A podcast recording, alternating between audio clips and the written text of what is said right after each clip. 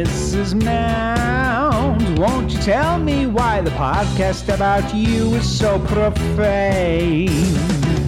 Oh, Mrs. Mount, how come all of the presenters are so drunk and so deranged? Download the Peggy Mount Calamity Hour and everything turns sweary and daft. They're sarcastic on the outside, silly on the inside. This week on the Peggy Mount Podcast. A 22 year old catering manager. My ass is lime green if he's 22.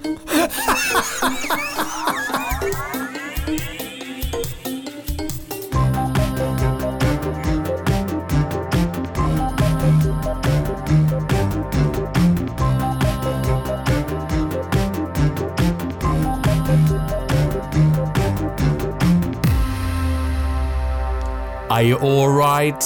Hello and welcome to the Peggy Mount Calamity Hour Summertime Special, Summertime Special. I'm Dr. Velvet, I'm blackout. and we're here in this one off wandering to talk about some hip and happening vacation viewing from the television that was slapped down in front of us in years gone by. Yes, hello you. Thanks for taking time out of this glorious sunshine to swing by for our casual cultural critique of vintage summertime television, where Britain's best loved battle axe is never far from our minds, because here all water slides lead to the mountain. Somehow.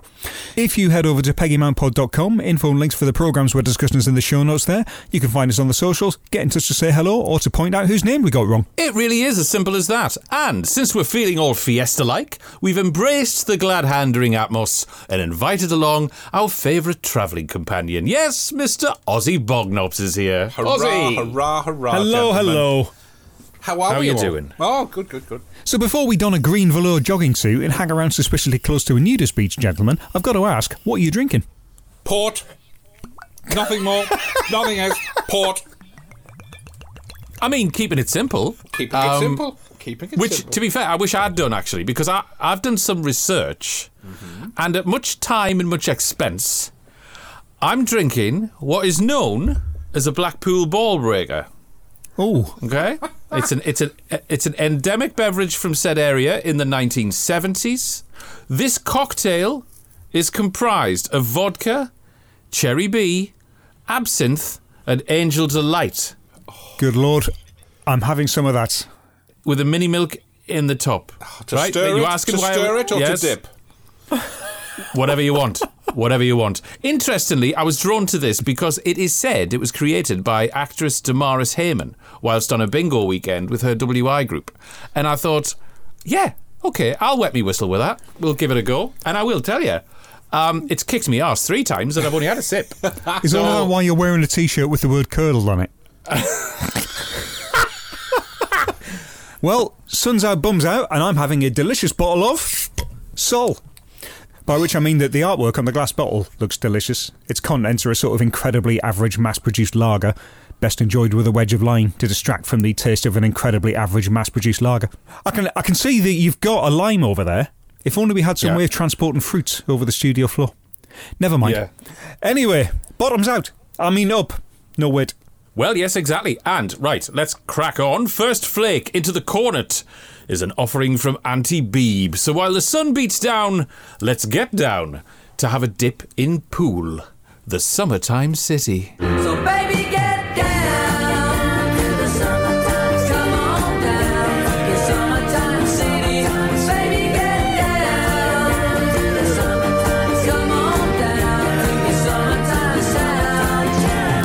Yes, Seaside Special was a long running string of light entertainment shows that began on BBC One in 1975. Each instalment of the series had come from a different seaside resort in the UK, where the stage action would take place inside a big top, featuring variety performers of the time, while VT pieces would also showcase local attractions and geography. We've watched an episode from the final year of its run as disc jockey and television jockey Peter Powell presents a blistering show from Poole in Dorset. This hosing down of summertime jollity originally aired on Saturday, the 4th of August 1979 at 5 past 8 in the evening. Summertime city ain't got the summertime blues. Can I bring something to your attention first? I Um, bet it's the same thing that I'm going to say. Go on. Maybe, but the use of the word blistering is good because basically a vat of calamine lotion would not get the burn I felt watching this shite. right? Was that what you were going to say? We've started I mean- early. It, it, it, it's what I was going to say later, but, but, but, but I thought you were going to mention the first site that we're presented with. well, yes. Can someone please tell me, A, what's Peter Powell got on? And B, do we know when he nicked it from Mad Lizzie from TVAM? I was just yeah. Mad Lizzie was my thought, or Diana Moran from uh, um, Breakfast Time. Bre- yeah. What what the hell is going on? All I'm saying is, Peter Powell is stood there. He's basically he stood at Studland Bay, which is that's so it's like Poole in the background. Yeah. He's not in Poole for this bit. He's sort of opposite Poole. Studland Bay famously has a nudist beach. Peter Powell is wearing clothes that he can take off in a hurry. That's all I'm saying. Right. Love right. the thought of that. But however, there are there are clothes that he can take off in a hurry. However, um, what is his actual function? Because all he ever seems to do is say, "And now here's Cilla." You know, so Yeah, no, yeah, why do yeah. we need a presenter to present the presenter? Well, he's like the MC. Cilla doesn't like to go on cold, do you see? She likes, we go. She likes it. That, that's, that's what it's all about. Well, That's she was having her about. teeth grouted. That's the fucking reason she was late coming on. No, the thing is, the way they lit this entire thing is everybody appeared to have massive black gaps in their teeth. And I don't know whether it was just the shadows of uh, of Cliff Richard, but the fact is, it just felt a little bit, um, you know, dentistry with pliers, and not just the audience. No, not at all. Um, at least they made up for it with their costumes because hang fire. Oh, let's yes. sit down. Let's sit down here because is this Pride at Poole? It's glorious, isn't it? Jeff Richards, first edition. They come on and they're doing I Want to Shake Your Hand. They're basically Huh? like a, a dance troupe. Fair fucking play to them. This is too much too soon, isn't it? Everything is on 10 here. How are they going to maintain this? Hairy chested men wearing lycra sequined off the shoulder numbers of varying colours. I wrote, uh, uh, I had a note here saying there was a bit of open wrestling passing for dancing from a couple in the interlude. Right? Yeah, yes, yes, actually. Um, this is this is unbelievable. This this is Jeff Richards' first edition. I'd hate to see the last edition. They liked th- additions and generations and things, and I think it was something to do with uh, basically the fact is then they could have a second edition and a third edition, and basically by the time you get to the fourth edition, it's five pensioners with Zimmer frames. Uh-huh, Just uh-huh. hiding Still in them the up same the outfits. Yeah, exactly. Yeah. Oh, aye, aye. Yeah, the yeah, women yeah. as well. Absolutely, you know. And as you said, they want to shake your hand, and they do, much to the audience's apathy, because they're Particularly all the one there. bloke in the bla- in the brown jacket who looked at this girl's hand like, like I'm not touching that. It's artistic. We'll get into it, but I do feel that the reticence from the audience is fully earned. you know, this becomes apparent later Yes. in the show. Yeah. Yes, yes. Anyway, then Powell's back. He's inside the tent. He's got an open necked striped yellow hibiscus shirt and fawn slacks. He looks Yes. like the wardrobe budget has had someone shopping on his behalf at a jumble sale. Indeed. Although none of the clothes even fit. It's not even the style of the clothes. They don't fit him. What's going Nope. on here? because Timmy Mallett has literally just handed them into the jumble sale. Exactly. Yeah. However, there was the traditional BBC families stroke children addition to the audience in order to make sure that it doesn't end well, and that's balloons and flags. You know, Yes. that, that's a worry. That is Yeah. a worry. Yeah. It's it, it's not a worry for the sound department because they haven't given a fuck since this program started. Indeed. So Well, the band's still up in London. That's the thing. right. And then um, we've got Cilla Black. What a frock. Variety play on. I mean, every bloody person walks on to rat da da da da da da da da da. It's like Ronnie, just fucking back off, mate. Ron, Ronnie's on holiday. He's like, he's having a great time. Oh, aye. That's what's happening here. But not only this, here's what I love. We know Cilla could be a bit of a diva in the day. White frock with a little gold sort of sequined trim on it. Yes. And a matching gold microphone. Something Absolutely. tells me she insisted on a gold mic. Bobby Yes. did, I think. Her Bobby did. She's not fucking about here. No she's way. um, Cilla singing I'll Go Where Your Music Takes Me. What happens if it takes you outside of the tent, Cilla? Can we try that? yes, can we please? and onto a bus. Indeed. I mean, it's just the, the other thing, to borrow, uh, Doctor, your good and faithful catchphrase, is the war on? Because any time anybody mentions the word Poole, there's a cheer from the audience. Is this fucking workers' playtime? Well, Right? apart from anything else, They're there on holiday. They don't even live in Poole. Why are they cheering? Exactly. This happens in both both shows that we're uh, that we're covering today. It's Yeah. like, mate, they, they don't live around the corner. There's a chance statistically that some of them do, but you know these are they're from fucking elsewhere. Grimsby. Yeah, Grimsby, Bolton. Let's. But they are they are all whatever wherever they come from, they are enjoying Cilla's musical number with the dancers Yes. clad in red satin lycra. I'm on the ceiling at this point. I have Watching ordered this. one of those jumpsuits from the Kays catalogue. I'm disappointed it didn't arrive in time for us being here today. Well, blame well, Lulu well, for so that. am I 'cause, no, she was she run Freeman's. That was the problem. You know, there was a bit of nah. now, see. Uh, however, uh, what I did notice, and this is the part where Blackout is sick in his own mouth, the white shoes that accompany the outfit. Yeah. Blackout Blackout Yeah. doesn't like that. However, a swaying point here. White shoes with gold heels. I know. And that All I'm was the men. All I'm saying is white shoes, red flag. right? right. A And red also, lycra flag. By the way, um, pianos, offstage pianos, do feature quite a lot in my notes, as you'd understand they would, because I appear to play one like one. And by offstage, I mean hanging off the side of a fucking coach. But in this case, the piano solo in the middle of this is basically a guy with attention deficit disorder. He st- he plays about eight notes and then just goes, ah, fuck, that'll do. Then stops. yeah. The hell, you know, that wasn't on the record. The music number ends. Marvelous. Yes. We get to a little part in the proceedings where Cilla obviously needs to do a bit of fill Yes. and uh, introduce the next act. So they think, what can we do here? Oh, get her to read some postcards out. Yes. This is bizarre. Uh, she gets one from Frankie Howerd. You know, supposedly. Frankie, of course, it's it's well documented that Frankie and her were very, very good friends. Um, and I dare say this wasn't even from Frankie, it was just a little bit of scripting for her. And Frankie's postcard addresses it to the only girl in Britain with two backs. Th- th- There's kids in the audience here. This is this is Saturday Night Telly. What what, what are you doing? what, what what's happening here now? That's that's. Oh, I I was quite astonished at that, to be honest. Well, that said, and also one other uh, point on it, you know, she was talking about, um, are you having a nice Ollie D? Pardon? You know, it's like, uh, and the reason she clearly ladled it with a bit of scouse charm was because no fucker was from Bournemouth or Poole or anywhere in Dorset or anywhere south of fucking Runcorn. Fact. It didn't. It didn't really make an awful lot of sense. But then again, neither did any of the jokes from the next person, Don Maclean, ladies and gentlemen. Comic play on number 16A. Why is he wearing a lace blouse? Yeah, I wondered that. And then you think, well, it can't get any worse than that, sartorially, I might add. Hmm. And then on comes Lenworth Henry wearing exactly the same shirt in a different colour. Right. I like this. I, li- I like the they've got sort of like matching slash complementary grey slacks Yes. and these shirts that appears to have been fashioned from my grandma's neck curtains.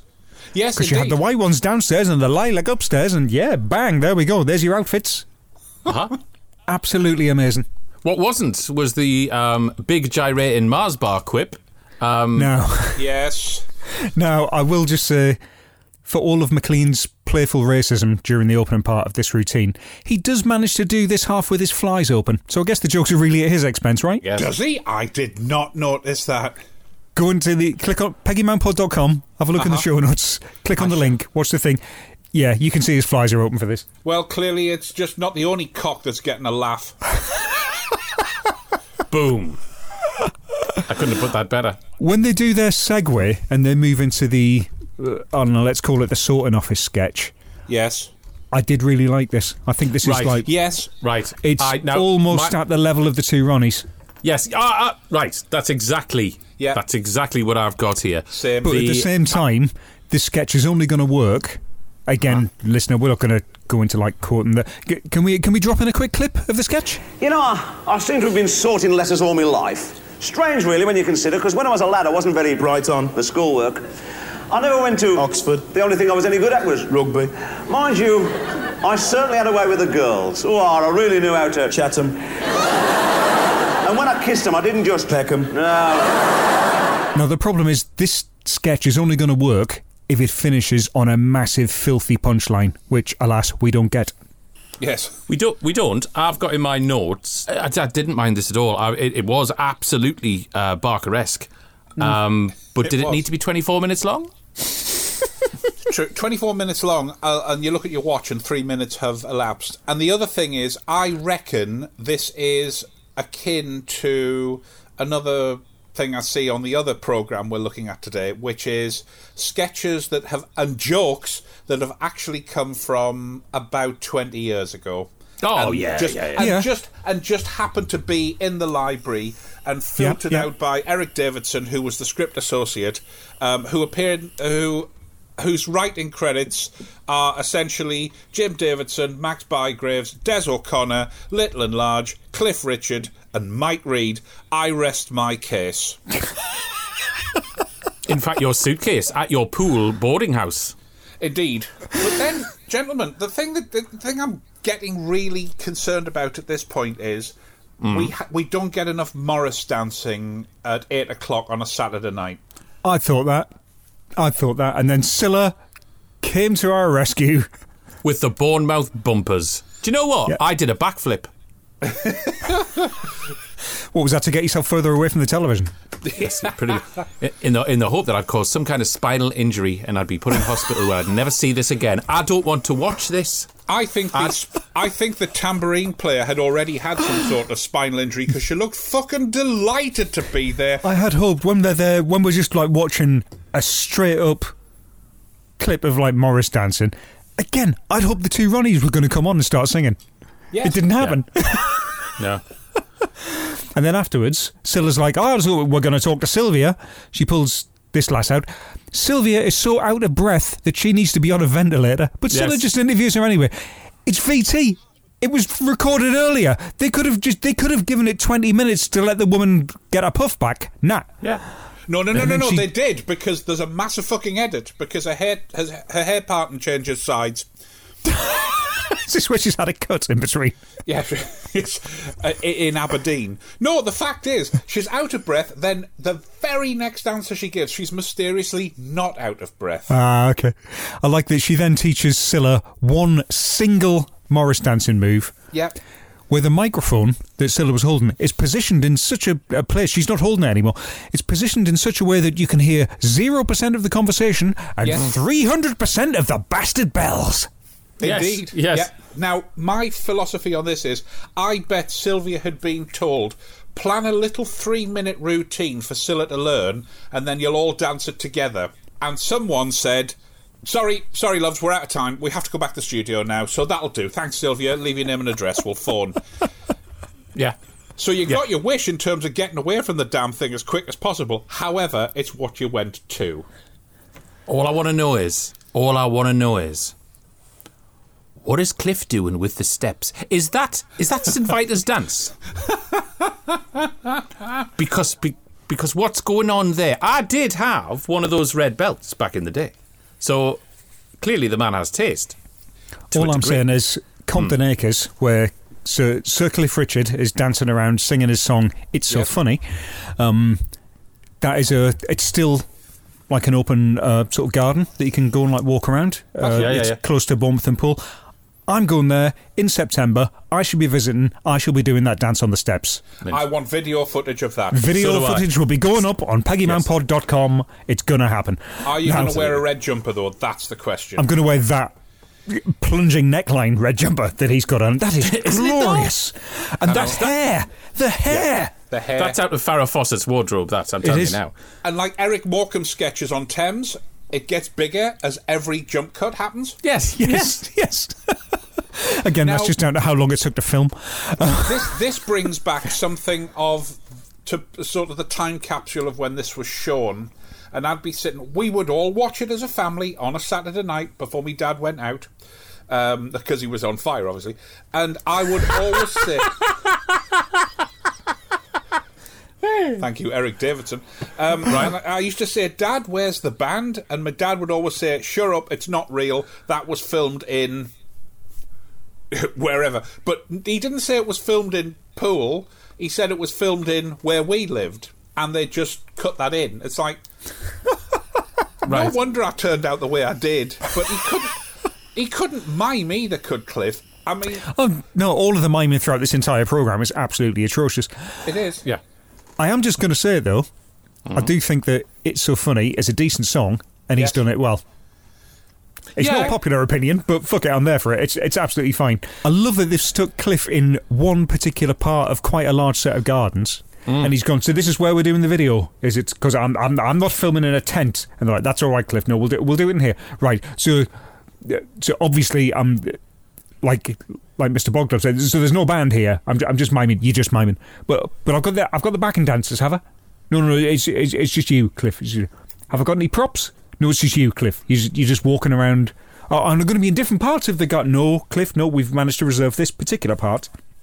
It's this 15 foot stretch, Cliff. I just want you to walk backwards and forwards. There's a couple of iron poles there. If you could hold on to them and look like you're straining for something, that'll do. That'll be the video. We, we can use this for the pop video for when you release it as a single if you like, Cliff. Watch it afterwards, we'll see. And Mr. Blackout, you do not realise how close you are. For some reason, I was flitting through some continuity from uh, December 1979, and there was a Top of the Pops review of the year, which featured Mr. Clifford Richardson, and he was sitting on a bench in Compton Acres with a guitar, same jumper, Amazing. same trousers, singing a totally different song. So the Beats got their fucking value. I Fantastic. rest my case. Beautiful Yeah, yeah. stuff. If any of our dear, dear listeners have got a photograph of Sir Cliff Richard now, of him like now, in the present day now, but wearing that jumper, because I'm sure he's still got it. I think he still wears it around his garden. Um, if you could tweet us that at Peggy Mount Pod, that'd be fantastic. One thing I wasn't particularly looking forward to seeing, The next section? yeah, Yeah. pirates. The fuck? The least, the least said about this, the better. The least said about the people in the lineup, the better. Cilla's back. At, they're back at Studland Bay. Cilla's on the beach for for a heavily edited VT piece with Mm-hmm. a pirate reenactment society comprising of middle-aged men who all fancy Cilla Black and who are Yep. all unable to string a sentence together on camera. Correct. It's glorious. It is beautiful. What I figured, we could we, we, we get a brief introduction into a couple of them, whereby the director's clearly gone right. Enough of this because it's not working. Um, Aye. let's cut to a fully action-packed reenactment scene of two modern-day boats that we've just paid 50 quid for down the way because these guys dress the part but they haven't got any of the kit um, get them in a boat firing these guns etc to me that is what it would look like if Channel 5 were given the Poldark license in the 90s. I was watching this with Mrs. Blackout, and she goes, um, she goes, the, what, what they call the, the Jolly Pirates of Poole. She goes, do you think they're still a thing? I said, no, I think they all drowned in 1980. Well, the, Yes. the, the answer Yes. that the first guy gives is, well, it's a religion. I'm, I'm a pirate. Well, he looks like a cult. Um, it was, but it's the next one when she says, "Have you got a wife?" yes. yep. I mean, Uh, yep. Yes. no. Oh, no, Cilla is on fire. You've got to give her that. Yeah. And you know what? This this three and a half minute segment is everything Southern Television did in their 23 year output condensed into three and a half minutes. right, absolutely. I was waiting for Jack Hargreaves to pop up behind a rock. Precisely. And the tourist board must have been snorting like bastards. If it had been two tractors rather than two boats, then Jack would have been there. Absolutely. And also, forgive me, but my knowledge of pirates is fairly limited. But are they all meant to die? Eventually, I think. Does somebody Yeah. not win? Yeah. Yes, I- but doesn't somebody win when there's a kind of battle to the theme music to Dick Barton's special fucking agent? Well, they're not, because Right. again, they're not reenacting an actual thing. They're just out in Poole Harbour and a couple of boats letting off fireworks. That's I don't think that's how pirates work, mate. No, yeah. and then we're back at Compton Acres again yeah. with Cliff and with Cilla singing some fucking duet or other. now, This brings everything to a grinding fucking halt, doesn't it? doesn't it? Doesn't it? Look at that Yep. first shot, right? He looks Yes. at her as if to say, "And yeah. yes, exactly.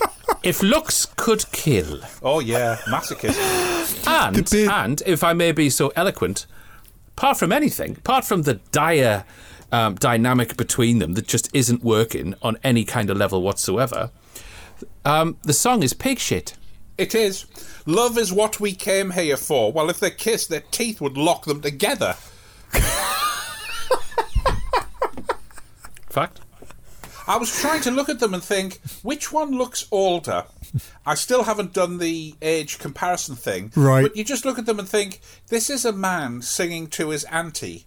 It's not, you know, the, the, the idea of them singing a romantic duet is just lost on me only for the fact that it has the sheen of 1979 BBC Light Entertainment all over It'd be it. like when a male and a female resident of a care home go missing at the same time, and all the staff are like, "Oh God, they're at it again, aren't they?" Yeah. We're yeah. just trying to get her off the doorknob. Yeah, that old bloody joke. Yeah, indeed. They filmed this in a different part of Compton Acres. It's not the bit where Cliff was before. Yeah, it is. This is. is a slightly wider sort of backdrop, and it reminded me of um, them gardens out of The Prisoner. Yes. Yes. And coincidentally, Yes. I spent most of this segment wishing I could fucking escape. Right. And for me, the, the curious fact was the bird song mysteriously disappears. Then it comes back, then it disappears again. now, you know, I know how birds work. They don't stop because it's the chorus. What I love most of all is how they've got everyone together in a big special tent that they've had put up in Poole, Yeah. and then half the programme turns out to be pre-filmed and not in the tent. Absolutely. Exactly. Do you think they're Exactly. sitting in the tent watching this on a screen? Because I've fucking done. They have no. idea what else is going out on this show. Not a and clue. so they had to, so as a result they had to kind of do something that was a bit more involving and a bit more jazzy and fun and involving so they get on a woman nobody's ever heard of who sings la fucking bamba as a disco number and actually dances for two-thirds of it what I mean, this this era, it's the disco dancing. You know, I was, I was thinking, nah, this is this is more fucking like it. We're back in the tent, and it's a proper bit of what I can only describe as incoherent razzmatazz. Uh, what's worse, they've invited people from the audience to dance with the performers on the stage. Uh-huh. No, no. Again, once she's in like the full sort of salsa mode here, I expected the two Ronnies to come on and do their bit, and it, that didn't happen. Right, right. Barbara, I'm Miss sta- Barbara by this point, I'm starting to think they might not have been booked. Yeah. Well, we get on to people who haven't been booked in a little while, but um, the local dancing school clearly pushed on with the pro dancers and a smoke machine. And some bloke, go, drop a few more balloons, Ted. Festivity for the bands. Make it look nice. I, I mean- love this. Someone backstage is tapping along with their foot, not realising they're also operating the pedal on the smoke machine. Right, Mm-hmm. right. It looks like there's a fucking fire. Yeah. It looks like there's a fire and a and a and a bloody cruise ship is going to appear out of it in the middle of it. Yeah. Yeah. But we couldn't see that because, again, the stage was filled with. I mean, you mentioned that they could be a local dance group. They could. But to me, it looks like they're, they're all wearing headphones and listening to a completely different piece of music as they dance. Exactly. Because what? I would make them audition. In fact, I'd make them audition before they even left the house. Never mind when they got to the big top. Good That God. brings, yeah, and a fade out at the end, which is a cop out. You know, sorry, but you know that's they've brought her all this way from Wigan or wherever the hell she comes from with that name. Um, and you know she does this number, and it just fades out at the end, and then she was never seen again. Never I seen like the fade out because the fade out gives me a bit of time to sort of reflect. Hmm. At this point in the program, I'm like I'm emotionally exhausted. It's only fucking halfway through. Yep. What do, Yeah. Where do we go from here? Yep. Downwards, I think, is Well, the answer in a yes, spiral. yes. Well, I'll tell you. I'll tell you where we go. Um, we go to a melted Daniel Craig. Fair play. A man who did the city of Sheffield proud by moving away from it. Right. Who? Yes, I mean, it's Mr. the- Jerry what- Stevens. Yeah, what a build-up he, He gets. um, he's wearing a bow tie so big it doubles as a neck brace. Indeed. It's there. Presumably necessitated by the car crash that is his act. It's there Yes. to match his cufflinks, which are literally the size of snooker balls. So, and I'm guessing diamante or cubic zirconia, whatever. Um, something's paying off because apparently he's really big in Vegas and still Well- has been around the world with him. So you know, The, the No. story that the story that comes out here, and I'm sure um, Mr. Blackout is probably about to jump on the, the same conclusion, is the BBC decided they needed a double act. They had not got Mike and Bernie Winters, and uh, Morecambe and Wise had buggered off to Thames, so they decided to try and create an act that was a bit like. Um, Dean Martin and Jerry Lewis. So they'd have a snappy, sassy, you know, laid back one, which Yeah, would yeah. be Jerry Stevens, and they would pair him with Mr. Leonard Bennett, Esquire. And Is that the right? Lenny, the Lenny and Jerry show, and I remember watching it religiously. And it was about as funny as toothache. Um, but the thing was, people watched it because three channels and so on and so on and so on. Yeah, yeah. But it was the Lenny and Jerry show, and they were together for oh such a long time. It must have been about a year. And then they both decided they had bigger careers. Lenny Bennett went off and made punchlines. Jerry Stevens went off and did the clubs, and that was it. It was a, If they a- called themselves Bennett and Stevens, people might have mistaken them for an estate agent. They could have at least made some money that way. Definitely. indeed. I couldn't remember who Jerry Stevens was, Yeah. so I googled him, and it told me that Jerry Stevens was a stand-up comedian. So anyway, I think we're watching another Jerry Stevens for this bit. yeah, but I mean, you know, then the, the Martians come and they eat the Arabs and they sweat oil. You know, the price of petrol gag in 1979. yeah, we get like this smattering of thumb in waistcoat pockets casual racism, followed by jokes about petrol prices, followed by two minutes of crooning. This is agonisingly on brand for 1979. I just didn't think they did it on the BBC. And then we're back. We're back with the with our main presenter. proving Yes. in an Which one? empirical fashion the old adage that in the entertainment world one should never work with children or animals or Cilla Black. right. Bless. She spends this segment talking to children who've never been on camera before about the reproductive cycles of rabbits. Who the hell greenlit this? Well, especially when one of them is uh, highly amused by the fact that uh, these rabbits have been bucking away like hell. Um, Yeah, yeah, yeah. And the thing is, he's far too posh to say it. And I, the trouble is, if you think about it, that kid now is in his 50s. And I would imagine he's want, frequenting the bars in Poole or Benidorm saying, ah, had my rabbit on with Cilla, you know, bit of a Absolutely. And Absolutely. that'll be it. That'll be his life. yeah. And then she introduces Bright Eyes as, and I quote, a song about rabbits. No, it fucking isn't, Cilla. It was written for Watership Down, but it's not about rabbits. It's lyrically nebulous, but it, the song is about death. Well done, Cilla. Well done, Cilla Black. and you can all join in in the chorus. Hey, man. It's bad. And the thing is, at this point, I thought, okay, this is going to be a world beating situation where they're going to have to get Matthew Butler from Tiswas on in the rabbit suit to sing it. And I thought, oh, no, no, no, the BBC wouldn't touch it. Back in 1979, if you watched ITV, you lost your job. You know, that was, that was the rule. Yeah. I would have preferred Sir Trevor McDonald to be in a rabbit suit singing Bright Eyes. That would have done it for me. I would have loved that. That would have done it for me. Unfortunately, we don't get Sir Trevor McDonald, and we thankfully don't get much more of Cilla Black because Keith Bastard Harris walks on. Now Kaboom. we're on fire. Here we go. Here yes. we go. Yes. Now, next, my next unpopular opinion uh, of the uh, of the evening. Harris is fucking solid, though, isn't he? Yes, absolutely. Yeah. Bloody good vent. Like- Bloody like- good vent. Like Rod Hull, he's deceptively good at the job. Damn I think good. the problem is that fame overtook him, and after that, the act never felt like it had room to grow. Yeah. True, it, he kind of peaked around that turn into the 80s, I think. And But Paul basically, Squire style, Orville, yeah. Orville became bigger than Keith Harris, and you're sort of stuck in a rut then. So yeah, Pretty there we have much, pretty much. He did peak early '80s, as Ozzy says. With he did have a Saturday night show, the Keith Harris show, um, which Yeah, which, but when which you- was all right. when you but watch him doing this, when you watch him doing the cuddles bit, Hmm. the Orville is kind of fine because he doesn't move much. Sort of anyway. When he's actually doing the cuddles routine, he's fucking good. yeah, yeah, yeah. Yeah, yeah, yeah. yeah. Excellent, excellent. Cuddles It's is the, the, hoop, cheeky The monkey. hoop thing I don't get. I was expecting a bit of uh, pushback on that. I'm sure we'll get letters, but there we go. Yeah. I was relieved that it was Cuddles and not the damn duck, because the duck gets on me nerves. Yeah. And me too. But also, here's the other, the one and only other situation where the scriptwriter and the music associate had spoken to one another. I, I want to be a clown. Music, Ronnie! And Yeah. yeah. Yeah, yeah. start the tape! I did enjoy the banter between Harris and Cilla. I really Yes. did. Uh, because you can also see Harris has got a cheeky little twinkle in his eye. Um, And there is there is a bit of um, ad libbing going on here, which I thought was fun. I, I did enjoy that.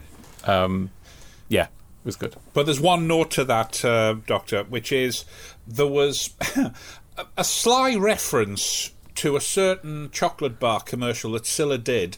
Um, Yes. Every bit is chunky. A quote from a Cadbury's advert from 1973. There you go. when There she's go. up on top of a bus making kids terrified, singing, Say nothing, sir, nothing tastes nicer than Cadbury's Dairy Milk. And that's, you know, just bloody awful. So we have to go to Rio instead. Right. Yes. Yeah, we're back with Jeff Richards' first edition. Yes, aren't we? And a camera that so- appears to be on top of a fucking skyscraper. Well, that's the thing. We're back. We're back to a VT segment again, and this is, and I quote, at the Aqua Show. Apparently, Mm-hmm. Yeah. where the where the fuck is the Aqua Show? what, what is the Aqua Show? We don't, we don't, there's no one else there. Where? What is this? There's um there's like a splashdown park around Poole now, Is it But it- Boscombe? Is it but Boscombe it doesn't feature. Well, I don't know because it. Nothing around there features an Olympic-sized swimming pool and these like expansive sunning platforms. And the splashdown that I've seen now on the Googles, it looks more like a car park full of giant leaking tubes. So I don't know where this is. It- I'm guessing they haven't filmed it around there. But, but again, Jeff Rich's first edition are out. They've got white slacks, white Cuban heels, white and burgundy Hawaiian shirt with a matching lei. That's a look I aspire to now. Maybe not the white shoes, but you know, never mind. In 1979, I would dress like that now if I thought I could get away with it. And there's this and there's this samba movement that they do as part of the step where they're basically spooning with one hand above their heads. And I looked at that and thought, no, no, sorry, not on a Saturday night. No. Not on a Saturday night, you know. No. That that's for Friday. That's for Friday nights after fish and chips. Exactly, absolutely. And Um, swimming. And it's a Blackout, knockout. blackout. You need to wear that aforementioned outfit uh, when you do, in fact, visit uh, in a few in September when you go to that. Yeah, place. yeah. yeah. Please, Yep. pl- please. Get if it I can together. do the Cuban heels in burgundy, then bang, I'll be away. you're there. I have to speak to my tailor, see what it can sort out. And of course, there's everybody thinking that the dancers were great synchronized swimmers as well until they started synchronized swimming. Yeah. So what can you do, guys? What can you do? It's really exciting. It'll be an absolute, a total departure from anything we've ever done on one of these. Well, we can do a star, and we Yeah, can we can do swim line, into one position and then Yes. stay there. and then we can swim into a giant Yorkshire television ident whilst the dancers do something. How how does that work for you? Yeah, fine. Fucking good job. We're going to Margate next week. Bye. Yeah. Yeah. And then we're back in the tent. We are. Back with Cilla again. Cilla's singing again. Again. Thanks, Cilla. The sun will come out tomorrow. No, no, no, no, no, no, no. Not tomorrow. Tamohoro. Four syllables. This is um, this is quite a melancholy song to end on, isn't it it? really is. What a choice. Even with the even with the full orchestral backing, it's not exactly going out on a high. This is more like the BBC apologising to the audience for dragging them out on their holiday to watch Cilla Black sing in a tent for four hours. Don't worry, only half an hour of that's going on telly, the rest in outside broadcast. Indeed. And I mean, even the other thing is they'd clearly run out of money at this point because obviously tomorrow Tamahoro was the, the song from Annie, which was the show of the time, and everybody, it was a lot of interest generated over it at the time. However, the one thing missing from a Cilla Black song, which I would imagine was contractually demanded by our Bobby, was the traditional BBC variety key change, and it didn't happen. there you are. And I was, ah, ah, that's it. I'd lost interest. Well, that would have been the version of the song that went on for seven minutes. Right. for the first verse.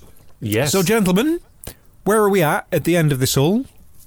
With pegs on the line. What about you, Mr. Bognobs? You're never going to believe this. I'm giving it four out of nine. I believe it. Now, Yeah, fair. as you both know, gentlemen, I am usually the first person to gorge on BBC 1970s light entertainment. Yeah. But this just tries too hard to tick too many boxes in too short a time, with too many BBC contract artists trying to do too many BBC contract routines, and it just felt like it was, well, a bit like the people of Bournemouth and Poole obsessed with beige. Right. Okay. Yeah. Yeah. And what about yourself, Dr. Velvet? Well, yeah, I'm going to kind of surprise you here a little bit because for all I've ranted and raved about it, I am kind of going to give it five. Okay. Reason being, Okay. of its time doesn't just refer to the sometimes questionable content of this program. It refers to the production values of the crew and the expectations of the audience. Anyone with cash in 1979 was out doing things when this was being broadcast. Those less fortunate were given a scrag end to feast on before Starsky and Hutch. Yeah, yeah, absolutely. All I can compare this to is rushing out as a kid to the shiny ice cream van, only to find that all he has left is wafers. Or screwballs. I liked screwballs. I didn't mind them. So the idea is there. The execution isn't blackout. How many pegs are you going to pin upon the guy ropes of the big top? Well, I think this is a decent stab at a variety show, even if it leans heavily on the music at the expense of other stagecraft. For example, a magic turn and an impressionist might have been nice here. Uh, but all in all, I found it very enjoyable. 8 out of 9. He's Well, I say. well. He's drunk. There we go. No, he's drunk. There we have it. There we have it. No, I kind of I, I accept both of those, and yet somehow, if we're just looking at this particular edition, Oh, I didn't say it was great. I said I found it enjoyable.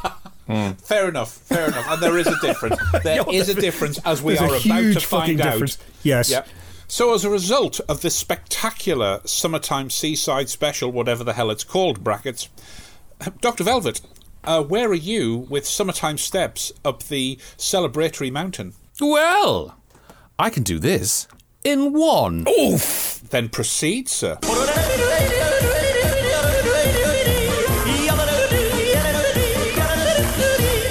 Right, this particular The Seaside Special is presented by Cilla Black, who was in the mob for the Bob Carolgees episode of This Is Your Life with. Peggy Mount! Sally the elephant packed her trunk and said goodbye to the circus. Hey ho. Very efficiently done. I know. Can you be equally as efficient, Bognops? Well, here's hoping, gentlemen.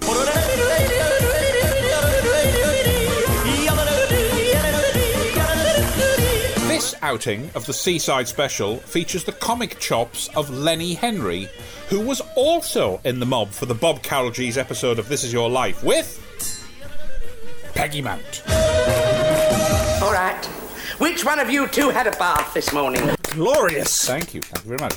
Somebody buy him a bell. And, Mr. Blackout, how are you faring for steps up a mountain of positive summertime solitude? Well, let me just back up for a long. Uh,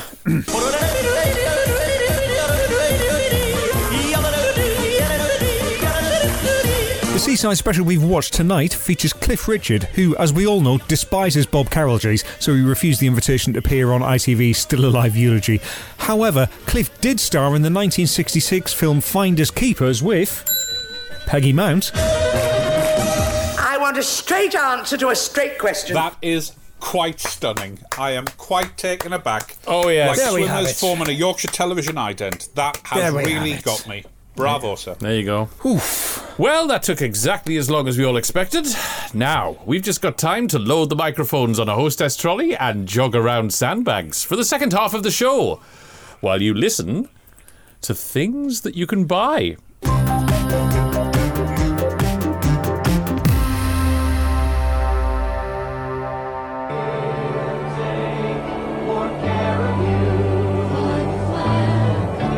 The Taylor family flew the flag to Paris.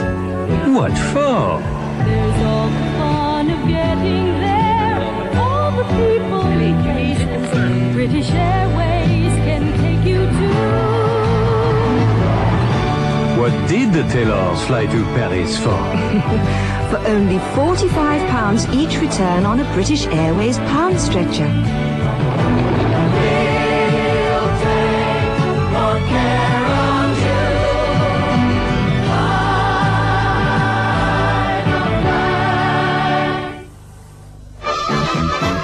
Spare when the kids are in your hair. Take 'em up to Butlins and you'll never have a care. They get their share of fun at the fair. It doesn't cost a penny, so I never lose my hair. Building castles on the front or on a treasure hunt. They'll even get you laughing when they pull a little stunt. Then if it rains, there are shows and games when a lot of other holidays are money down the drain.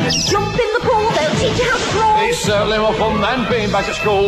Late at night when the chop chop tight, we all get together for a pint and a bite. So if your name is Slip or Brick or Whack, it really doesn't matter if it's Slip or Black. Take 'em up and you'll come back a happy family.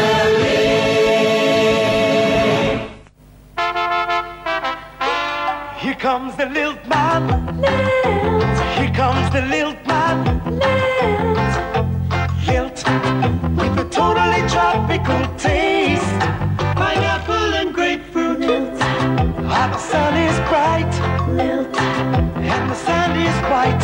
White. With a totally tropical taste. With a totally tropical taste.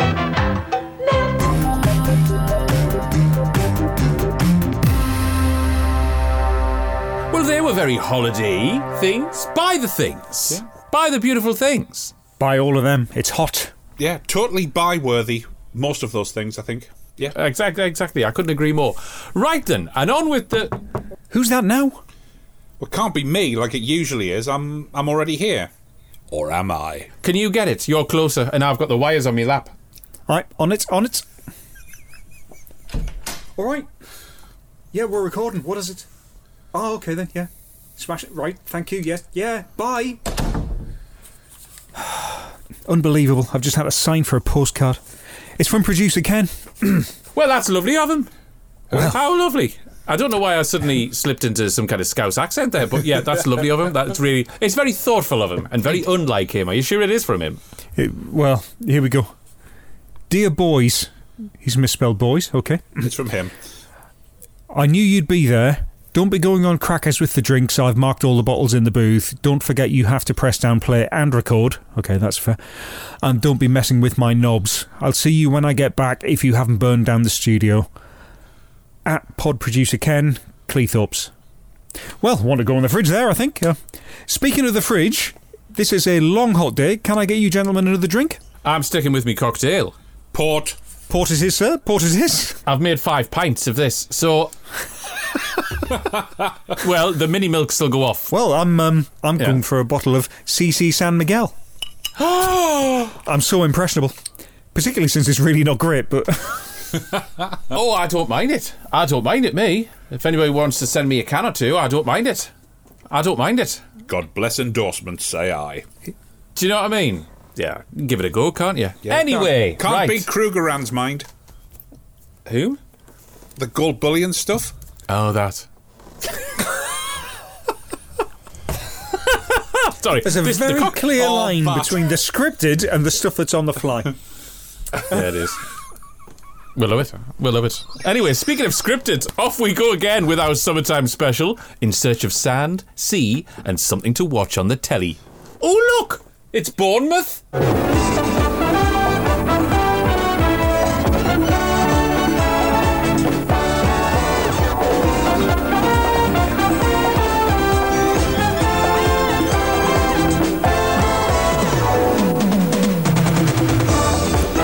Just around the corner in Bournemouth now, in time for eight years later when ITV's cameras turned up for their own retooling of the format in Summertime Special. Another theatrical variety show, this also brought a seasonal selection of music, comedy, and dancing to our screens, albeit louder and brighter. We've watched the episode from Saturday, the 11th of July, 1987, which I'm guessing went out sometime in the early evening. There is precisely zero trace of this show on either the TVRDB or the IMDb. I'm just going off a mention on the BFI website. It is an option that ITV made this, but they never got around to actually airing it. And if you've watched the show, that would make sense. Anyway. Talk about your 80s title sequence. Oh, I know. Mm-hmm. I know. It hurt my eyes. Whoa, whoa. I mean, bland, non intrusive. Um. Oh, sorry, I didn't. I sorry, I didn't specify. I've actually moved on to the host. Here, ladies and gentlemen, Michael Barry. We've gone down market now, haven't we? There might be more fluorescent tubes and sequins, but it's definitely cheaper. Now, I think he is trying to work a massive audience. Now, the BIC holds fucking millions of people. And, Oh, it's you know, huge. It is so massive, it's hard yeah. work to get these guys going, and he's doing his usual stick to get the get the uh, the audience going. But it's just not reaching out. It's not reaching out. It's straight off the fucking bat, though, isn't it? I- Is it a better way to reach the audience is to not use material that you were using when you started your career in '81 Yeah, and indeed. flogging this mod character uh, that he that he insists on doing all of the time? We know his catchphrase by now is "all right," right? We know this, and we know where it came from, but oh, how way It is draining, isn't it? As, as we'll see later on, he decided to try and reinvent himself as the poor man's Russ Abbott. Um, Correct. with a with a Oh, song, but we'll come to that in a while. It has to be a variety show. It essentially has to be a seaside special, a summertime special, whatever the hell you call it. It has to start with a dance routine. It's basically live from Her Majesty's on tour. So, what better way to start than with the wonderful Grace Kennedy and the Nigel Lythgoe dancers?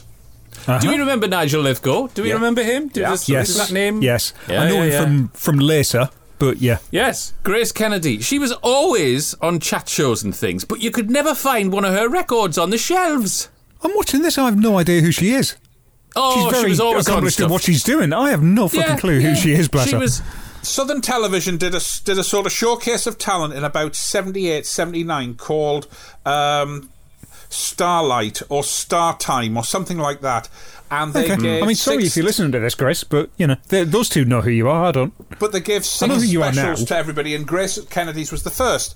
And you know, Mm. she was great. She was really active, and it was a good special, very nicely done. Um, and then she had her own show, I think, on BBC Two. She did. Um, she did. Okay. And then she guested on things like the video entertainers. She did the circuit of the variety shows. But as you said, not very many records in evidence. And then she just vanished out of all into thin air. So we're watching her. She's miming uh, dancing in the street. Yeah. But, this is the thing. It's like at one point they've got the audience out of their seats to join in. They've learned Yes. that from the BBC. These uh, they, who the audience who can't dance. Um, Yes. There's one of them that got to Particularly pull out bloke. walking for him. Yes, exactly. They've intercut this with VT footage of them doing the same routine outside, where they're holding up the traffic and all sorts. Now, my beef here, that's not Bournemouth Pier that they're dancing past. Have a look at this in the show notes. I've done, I'm not even going to send you the link. Have a look in the show notes. I'll put pictures of this in here. They film stuff at some other seaside Yep. of all the fucking nerve. And do you Right, know where I, I think And it they, is? they're making a Barrymore's making a big deal about this being for Bournemouth. Then we cut outside. Oh yeah, we filmed that three weeks ago in wherever it was.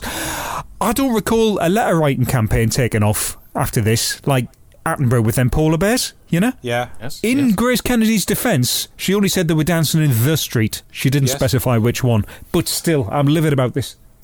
Yeah. I agree. And so the people who are watching are do it because Oh, they're yeah. looking. They Uh-huh. stood there witnessing this this beautiful choreographed number, and they're not asked. Yeah, of course they're not. They're like, what, what's going on there? One of the main problems is we haven't moved on in eight years. Nothing has been learned in eight years. Lots of pointy fingers, lots of kick turns, lots of chaka chaka chaka with the hands. It's like, you know, really, uh, people, kids were breakdancing at this point. But the costumes are better. The costumes are better, mind. No, they're not. I don't know. No, they'll never. They will never.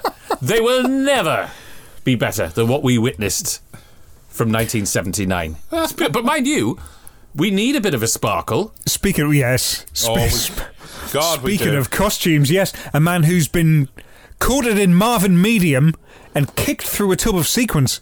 Yes. Who the hell Mr. is this? Dave Lee. Dave see, Lee. Well, Dave Lee was part of the TVS stroke LWT comedy band play on music number 481.6. I'd never seen his stand up stuff until I watched this. It's very broad, isn't it? Isn't it? It's Can about I- half a step up from that ethos of the 1970s club circuit, but it's still not trying very hard. But it is also Mm-hmm. something that clearly tries to engage with the audience. Hence the Mm-hmm. hook, which is ah, you know, and that apparently Ah. gets the audience on side. Whereas in fact they're Yeah. just going, oh, I need a piss. Oh yeah, no, this this is absolutely an audience on holiday, as it was back in Poole there. Yeah, but it appears to be And half that's an audience. They've been doing this shit for twenty years. They're they're prepared to just like go out and watch whatever and just be roped into saying ah and laughing at the right point and clapping their hands and doing the actions. Did I tell you I brought my snobbery along today? Um, Yes. No, really? But Blackout, there's another point here. Half of fucking Dorset's in that building. Have Oh, you yeah, seen the size It's of the massive, bit? mate, It's yeah. massive. yeah. And then he decides to kill it stone dead doing a Tommy Cooper joke about the whiskey diet. I mean, you know, I, I reckon that was actually found on the Rosetta Stone. Never mind fucking Tommy Cooper's act. Yeah. But you know, Dave's enjoying himself. The He's the only one that is. No, no, the audience, they, they're making the noises like they're enjoying it. I can't imagine having to sit through any set of his that's longer than five minutes. Agreed. Indeed. I'd be Agreed. setting myself on fire. This is. He only gets a short turn here. That's fine. I'm sort of under the impression that he's asked for that time limit. Interesting. Yeah, yeah, yeah. Because there's three comedians on this show, and We'll oh, well, oh, well, yeah. All right, it's three debatable. people We will, we will that- certainly get to this. three peoples whose nomenclature is comedian. um, and this is he's been given this time, or he's wanted this time. The next guy gets a lot of time, and the last one doesn't even scrape four minutes. Yep, there's a good reason for that. We'll get onto that. Yeah, well, That's there fine. is a know exactly I'm, where you're I'm going with this. absolutely yeah. fine with that. it was still yeah, two yeah. minutes longer than it needs to be, but we'll get there. However, before all that, Well, before yes, before all that, we we we somebody comes onto the stage who, without the need of a shimmering suit, can outshine the former Dave Lee. Indeed, it's Mr. Errol Brown, ladies and gentlemen, from the Hot Chocolates. He's from Hot Chocolate. Yeah. This isn't Hot Chocolate.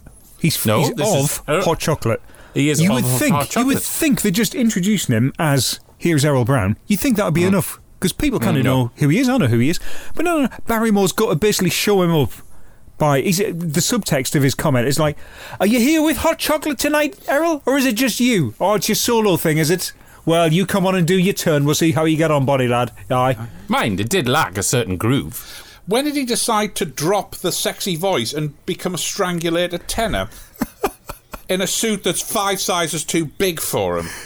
That was the Errol- 80s. It was. Errol's not singing some upbeat summer jaunt here. He's not. But he's not belting out some soulful ballad either. No. This is a song called Personal Touch. It's just fucking elevator music. Yeah. Again, designed to hmm. stop this show in its fucking tracks. What am I supposed to do with this? With lines like, quote, Dalai Lama strikes again, When I'm away from you, I'm trapped in a cage. Where do you go on stage when you're not at the Bournemouth Entertainment Centre? I honestly thought that was the second line of the song because I hadn't So written did the lyrics down. because, because so did I think that works. I think that works so much better than what he sang. Yes. With Where the backing fuck do you singers go when doing- you're not on stage? With the board backing singers doing the fucking green cross chord behind him as well. That was bad enough, you know. I do love that he went on to release this as a single in 1989. Yeah. He waited two years until everyone had forgotten his appearance on this show. Go And on, thi- Errol! And this song is why. But then, of course, being being being LWT, fade out, fake out, segue, playoff. The band come in and go, "We'll play you off with something that sounds vaguely like what you've done, but is not in copyright." His mellow performance just readies us for what's to come next. Ladies and gentlemen, may I give you Mr. Rudy West? Good evening! That's better. Ladies and gentlemen, I don't know whether you already know, but my name is Rudy West, and I come from football country, Sunderland.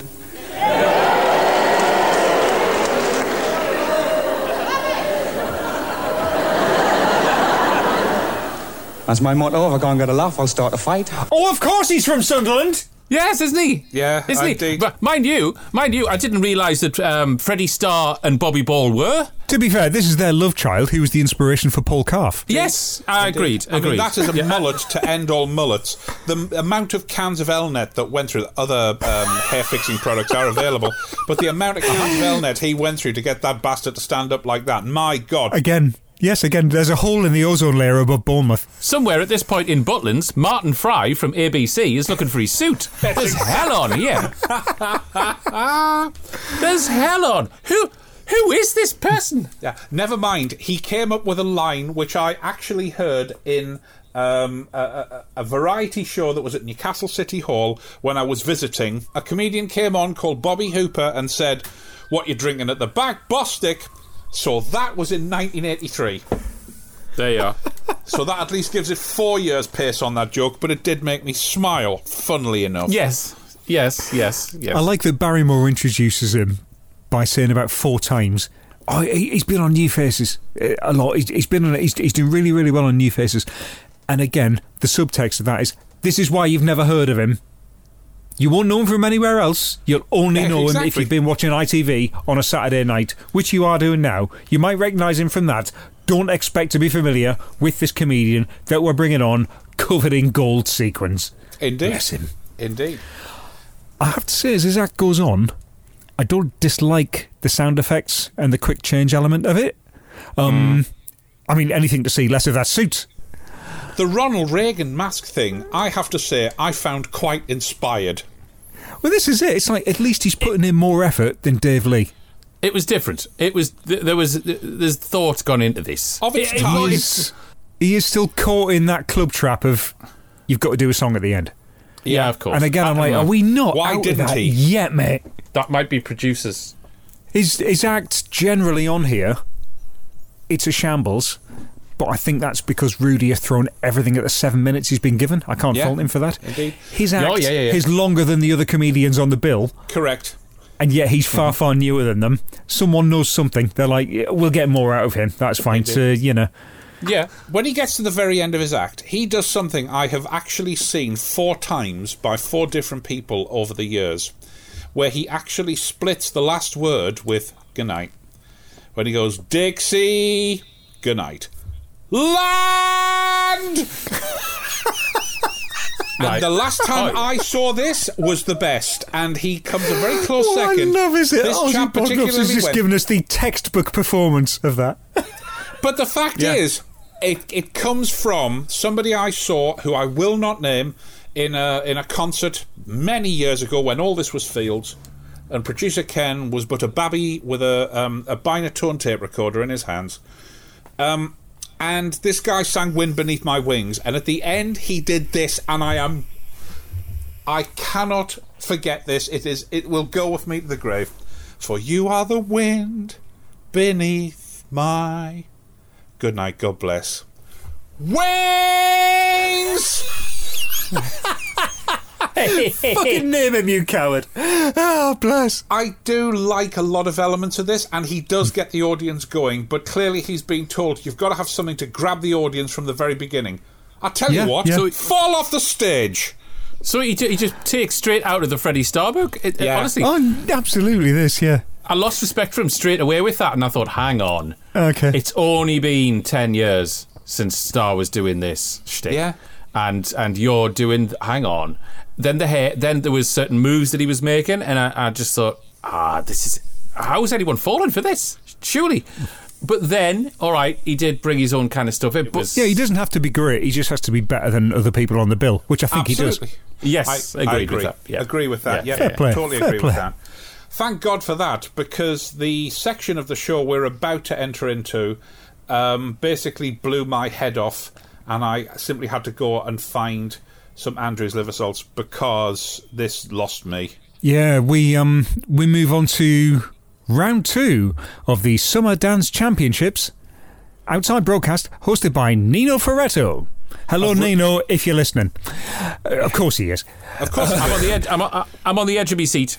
This is like Screen Test's Young Filmmaker of the Year competition, but for the dads. live. Then now, uh, again, credit where it's due. This is filmed at Bournemouth. This True, this at- is at that but this is filmed at Bournemouth. I'll give it that. Indeed. So first off, we have the the judges, the, or the judges as they're now called these days. Um, Yes. a bloke John- I've never John- heard of.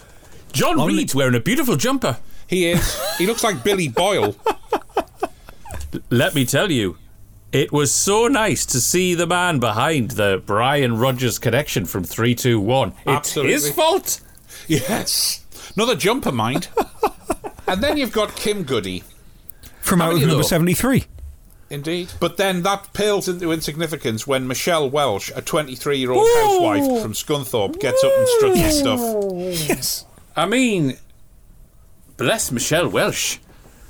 She, she's doing she's doing the disco dancing, and Uh-huh. clearly she's trying to release a crick in her back. Um, and clearly she thinks it's 1979.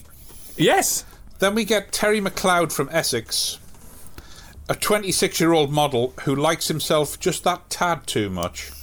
I love how you've written the names down for these. I wasn't paying that much attention. I'm just. This is like me watching any kind of. This is I basically was sport because for I went back and watched it again to get the names, especially the next You one, a Mr. poor Douglas, a Mr. Douglas Fresh McCellum from Peckham. Yes. a 22-year-old catering manager. My ass is lime green if he's 22. yeah. Finally, we have Gary Green, a 23 year old plasterer from Cornwall. Notice, no city, no town. Cornwall. Yeah, just Cornwall. Yep, I noticed that. Yes, his mates will have had his life for that when Yep. he went back to work on Monday morning. Mm-hmm. Yeah, when he went back to work, he was a 23 year old plasterer in Devon.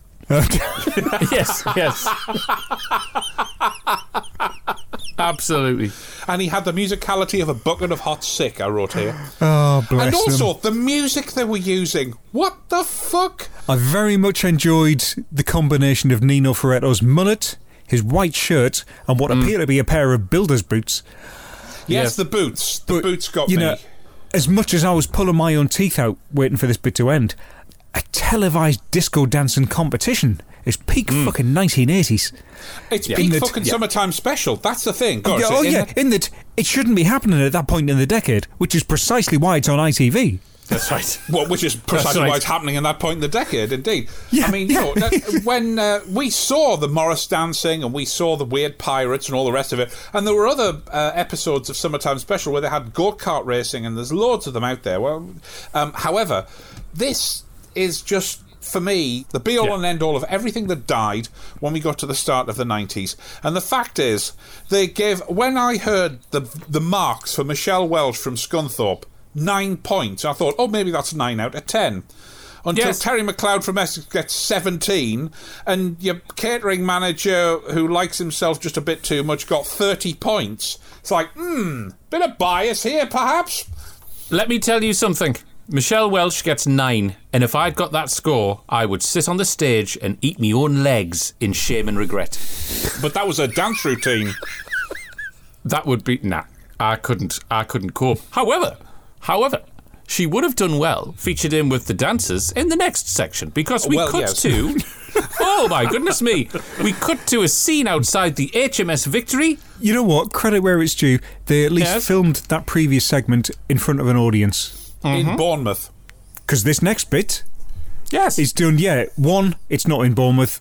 Two, there's no audience there. They're just back to like some people dancing and just holding up everyday life going on. There's, there's folk walking around on their daily Yes. business. What's going on here?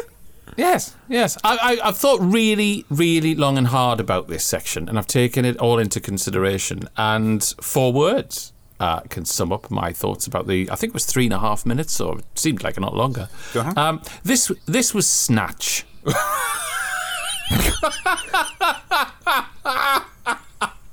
I mean, for a start, Mr. Yep. Bognops, I'm aware that you now and again you dabble in, in the musical uh, in your musical hobby. I know you play the accordion; it's been mentioned Indeed. before That's in right, previous indeed. episodes. Yes, indeed. Could I have your thoughts on the arrangement of this medley of maritime music?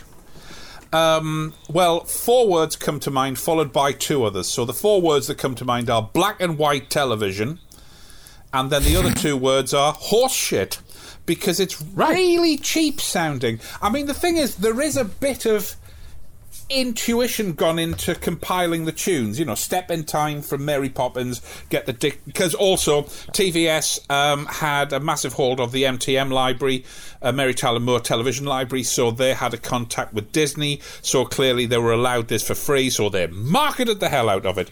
Then a Life of the Ocean Wave, and then a disco version with of At the Old Bull and Bush. Now, Right. For me, that it uh, uh, played apparently on a Yamaha PortaSound 780 and a drum kit. It was basically a- Right. a, a, a working men's club dance routine with horses. Yeah, yeah. It, it, it, it lulls us again, as, as in previous uh, broadcasts of this nature. You get calmed down a little bit, you get relaxed and braced. We move on to the next segment, described as, and I quote, a man with his own unique style of humour. Well, Shite, in other words. Now, to me, that's never. That's well, because that's never a good sign. That mind. Well, there's one other word that you missed. discretion? Where we're going, we don't need discretion. It was the word that he used, the portmanteau word, lay gentlemen. When he Right. had to say that, you knew that you could just go into second gear and sit back because the next act's probably going to be crap. Yeah, fair play. Yeah. Adrian Walsh, a man who decides to reference 30 years ago. Yes. I quote, Ladies and gentlemen, when we were at the dances in the 50s and 60s, this is 1987. What are you talking about? But again, to be fair, he's talking to that crowd in that room. Yeah, he is. he's probably kind of got a point. He's certainly speaking to a crowd who hasn't moved out of the 1970s. Yeah. They probably were 50 or 60 in the it's very, 1950s and very 60s, dated, to be fair. even at the time. This sort of club circuit observational stand up really laboured. Yeah, but also making a great humorous comment about theft, basically. Put a sock on his head, went in and nicked a suit. A suit, a blue, very nice blue double breasted suit that he chose to wear with pink socks because presumably that made him a bit wacky. It's the 1980s. It was the 1980s cult fashion. That too. Paris, Paris was full of uh, navy blue suits around that time, so I hear. But the thing is, all the hand in pocket doing the Ted Rogers, I mean, it, it's just dull. I thought UB 40 was a German submarine. I mean. The Yeah. only the only line in his entire act that made me even raise half a smile was that Earth, Wind and Fire was a good name for an Indian restaurant. Right. And I've heard that one a million times before. But, possibly. however, however, he, he needs to get his facts correct because he did say my favourite group from the '60s was Earth, Wind and Fire. They started in '69, so you just you just scraped in there, Adrian Walsh. Thank you, Doctor. Thank you. You took the words right out of my spleen. Yeah, appearing on television in the second half of the decade, which brought us the comic strip in the Young Ones. Right. Mm-hmm. This really feels like the last gasp of the wheel tappers and shunters business model, doesn't it? It does. Absolutely. Um, and he got three minutes and 41 seconds of act. And quite There frankly, that was probably three minutes too much. Yep. Sorry, Adrian, if you're listening. Which was annoying, considering the next act, which takes us to absolute stratospheric levels of excessively wonderful television. Correct. They only they only get a, a- a blink of an eye. It just seems to be over. Perhaps that's because I was enjoying it too much. But hey, everyone, we're on a trip down to Margate.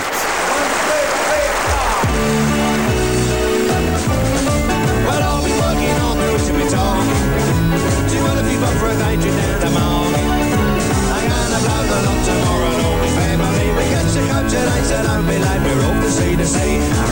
will your granddad? We're coming down the morning. Or are we? Or are we? So, the Chas and the Dave are on. They're on the stage. Uh, they're singing "Down to Margate," their their hit pop single. It's been in the uh, been in the charts. You can buy that on seven inch if you like. Now, they undercut the VT for this segment, and it is filmed in Bournemouth. Yes, So, yeah. so they're on that. here, right? They're singing about going down to Margate while they're on Bournemouth Beach. Can this show do nothing right? right. To make matters worse, they're drinking cans of Newcastle Brown on the pier. I this saw gave that. me a fucking geographical migraine. Yeah. And also, the grandad bloke clearly doesn't like jellied eels because he never puts them in his fucking mouth. Yeah, I'm with him on that. Yeah, well, Same. I am too, but the fact is, that's what you've been paid to do. You've got the brief, you've got the script, just do what you're fucking paid to do. But the other great problem is, I know it's the grandad thing because of the Only Fools and Horses reference, I get that. I have no problem with that. My great problem is the fact that they play the song about a third faster than it actually is on the original record. And that's probably Okay. the life the, the delight of live theatre. But they are the only musical act in the show that plays live. Yes, they are. Yes, Yep, they there are. we have it. The 80s renowned for its miming on your likes of Yeah. your top of the pops and all the rest of Oh, it. yeah, But yeah. yeah, Fair enough, I, can, yeah. I can actually imagine Chas and Dave turning up saying, I'm not miming. Yeah. We're, perf- we're, we're musicians, mate. I'm not miming. Chas and Dave go off all too soon, as I think we're all in agreement of. On comes our genial host for the evening, Mr. Barrymore, dressed like a stagehand who's been told to fill while the headline turns up. Yep. And he invites us to do the crab. From sunny Spain to Central Bay. All the world is doing it the Valentino way. Two, three, four, walking sideways across the floor. Everybody's doing the crab. So come on, let's go. You move to the right, then to the left, then you wiggle your toes. Turn around and sway back to back. With your hands on your hips, once more to the side, back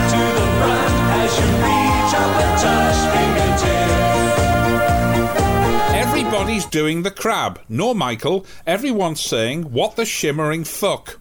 Inviting us to do the crab. I'll tell you what, here's a better idea. How's about get fucked?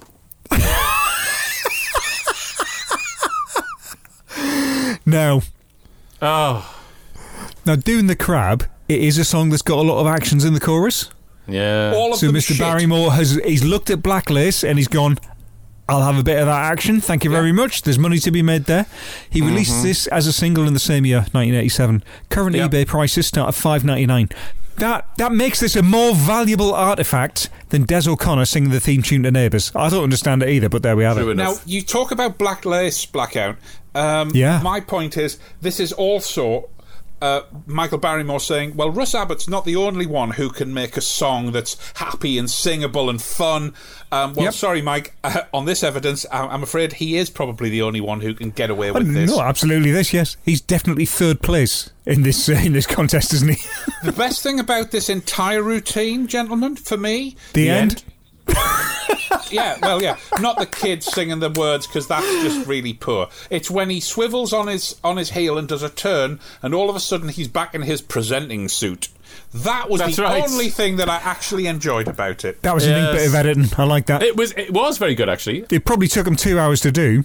Yeah, after the audience had gone. Yep. just Yep. He's in this ill-fitting powder blue flecked double-breasted blazer, berating his own audience for cheap laughs. That's that's his act now. That was his act for ten years. Well, you know. And then uh, he start singing a song, um, paraphrasing lyrics from a song to feature him with his Strike It Lucky quiz show. I Oh. All credit to the man. Uh huh. His dreadful interaction with the crowd, his shit one-liners, and that forced crooning. It makes it every bit as excruciating as the very worst of his guests on this show. At least Barrymore does not think he's better than the rest of the show. That's something. True. Just that end segment where yeah he manages to re sort of rework "Are You Lonesome Tonight," as you Yeah. said, based on "Strike It Lucky." Yeah. Uh, and he segues into "We'll Meet Again." Yeah. This feels like going over the event horizon of a black hole where Yeah. time just starts slowing down. This program spends its last 10 minutes promising it'll be over in two. Yeah, and every single time he appeared from 1981 to at least 1990 doing his on-stage act in variety shows, hands in the air and now your legs. Every bloody time textbook. It's kind of an apology, do you know, to the demographic that sat there. Yeah. It certainly should Uh, be. We've put you through this. I tell you what we'll do now. Let's all have a sing along of something you're used to and you like. Uh, what would be an yes, I- apology would be filling the sprinklers with gin and then starting a fire.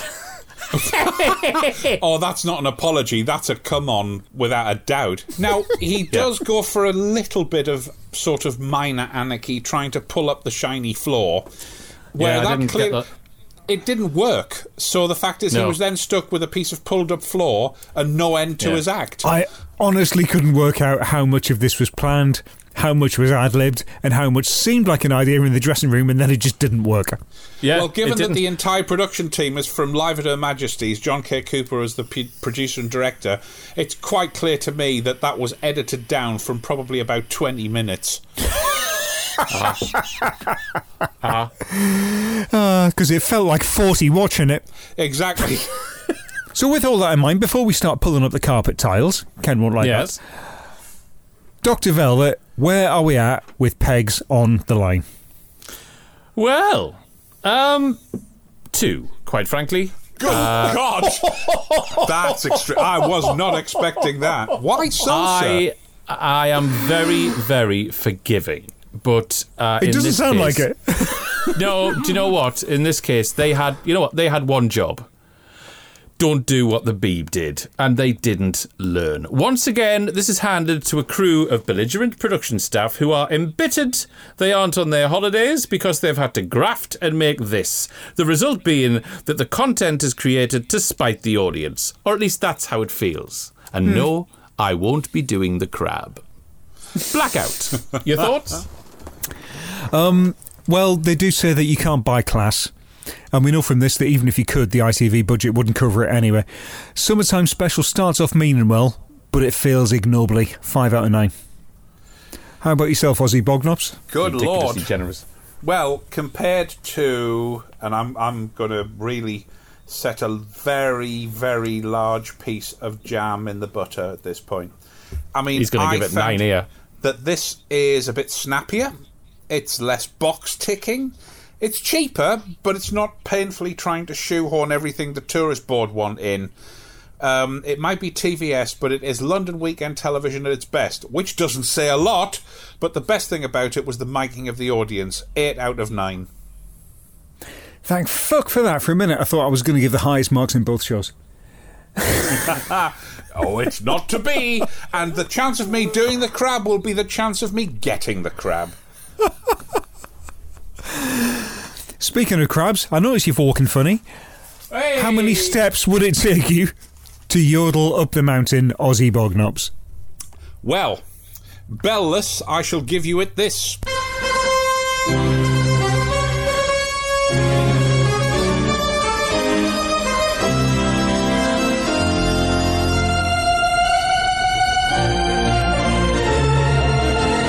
This episode of the Summertime Special is presented by Michael Barrymore, who cropped up on the 1982 edition of Give Us a Clue with Lionel Blair, who appeared in the first UK series of Celebrity Squares with a box next to Peggy Mount.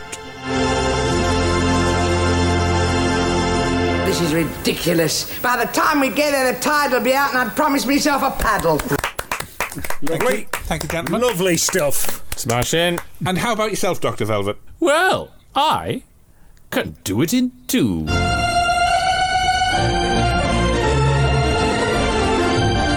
This round of the Summertime Specials features Dave Lee, who appeared in the 1999 straight to VHS adult pantomime Boobs in the Wood, next to Victor Spinetti, who provided voice work for the animated film The Princess and the Goblin, as did Peggy Mount. Oh, you are disgusting. Marvellous stuff, sir. Splendidly done. Indeed. And the blackout. I can also do it in two.